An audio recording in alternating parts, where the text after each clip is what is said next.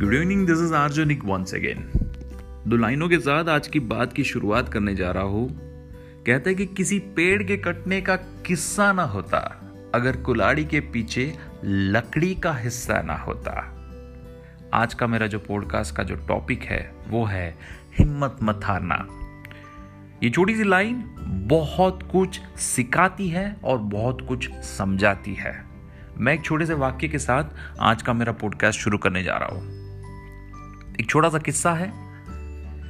राजू नाम का एक लड़का डेली गार्डन में अपने दोस्तों के साथ घूमने जाता था वॉकिंग करने जाता था और डेली एक्सरसाइज के लिए जाता था।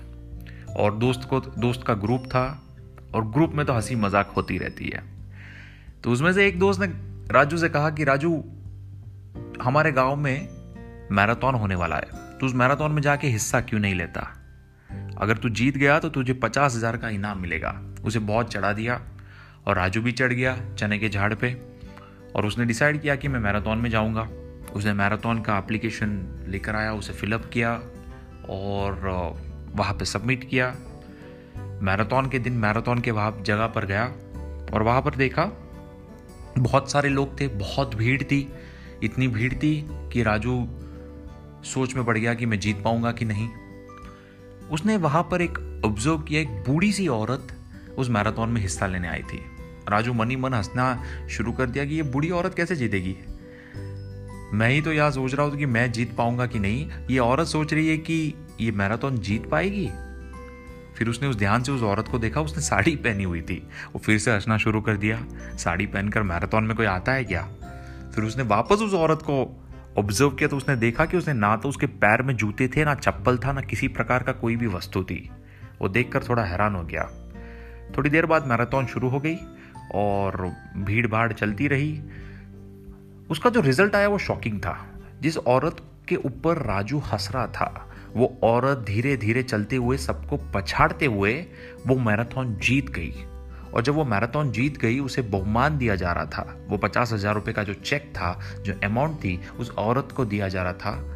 तब मीडिया वाले वहाँ पर थे, मीडिया वालों ने पूछा कि आपको ये कैसे प्रेरणा मिली? आपने साड़ी पहनी हुई है, आपके पैर में चप्पल नहीं, जूते नहीं, कि आप मैराथन रेगुलर रनर हो? तो उस महिला ने बहुत इंटरेस्टिंग सा जवाब दिया। उस महिला ने कहा कि मुझे मैराथन क्या होता है पता नहीं। मैंने सिर्फ़ इतना देखा, एक एडवर्टाइजमेंट देखी कि अगर इस मैराथन को जीतते हो तो आपको पचास हज़ार रुपये मिलेंगे और मुझे इस पचास हज़ार रुपये की ज़रूरत है। मेरे पति अस्पताल में एडमिट है, बीमार है और उनका पेमेंट जब तक नहीं करूँगी, उनका इलाज नहीं होगा। और वही बात मुझे प्रेरणा दी कि मैं कुछ करूँ। उस औरत ने हिम्मत नहीं हारी और मेरा पॉडकास्ट का जो टॉपिक है, वही है हिम्मत मत हारो।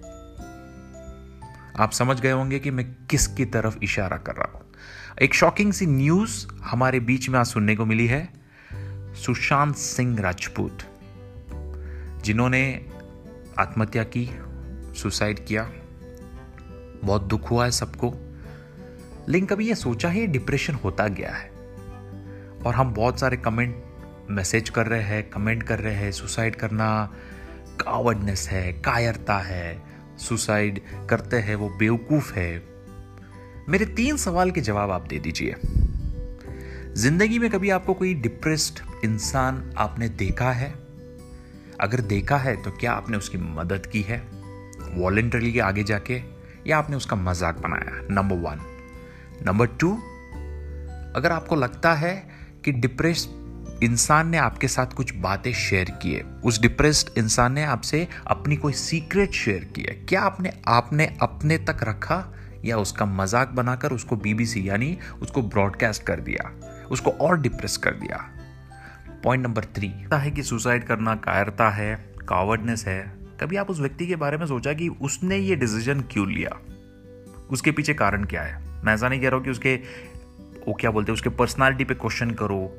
अगर सुशांत सिंह राजपूत जैसे बंदा, जिसके लाइफ में सब कुछ है, नाम, पैसा शौरत सब कुछ है so what made him to come to conclusion to end up his life कभी इसके बारे में सोचा?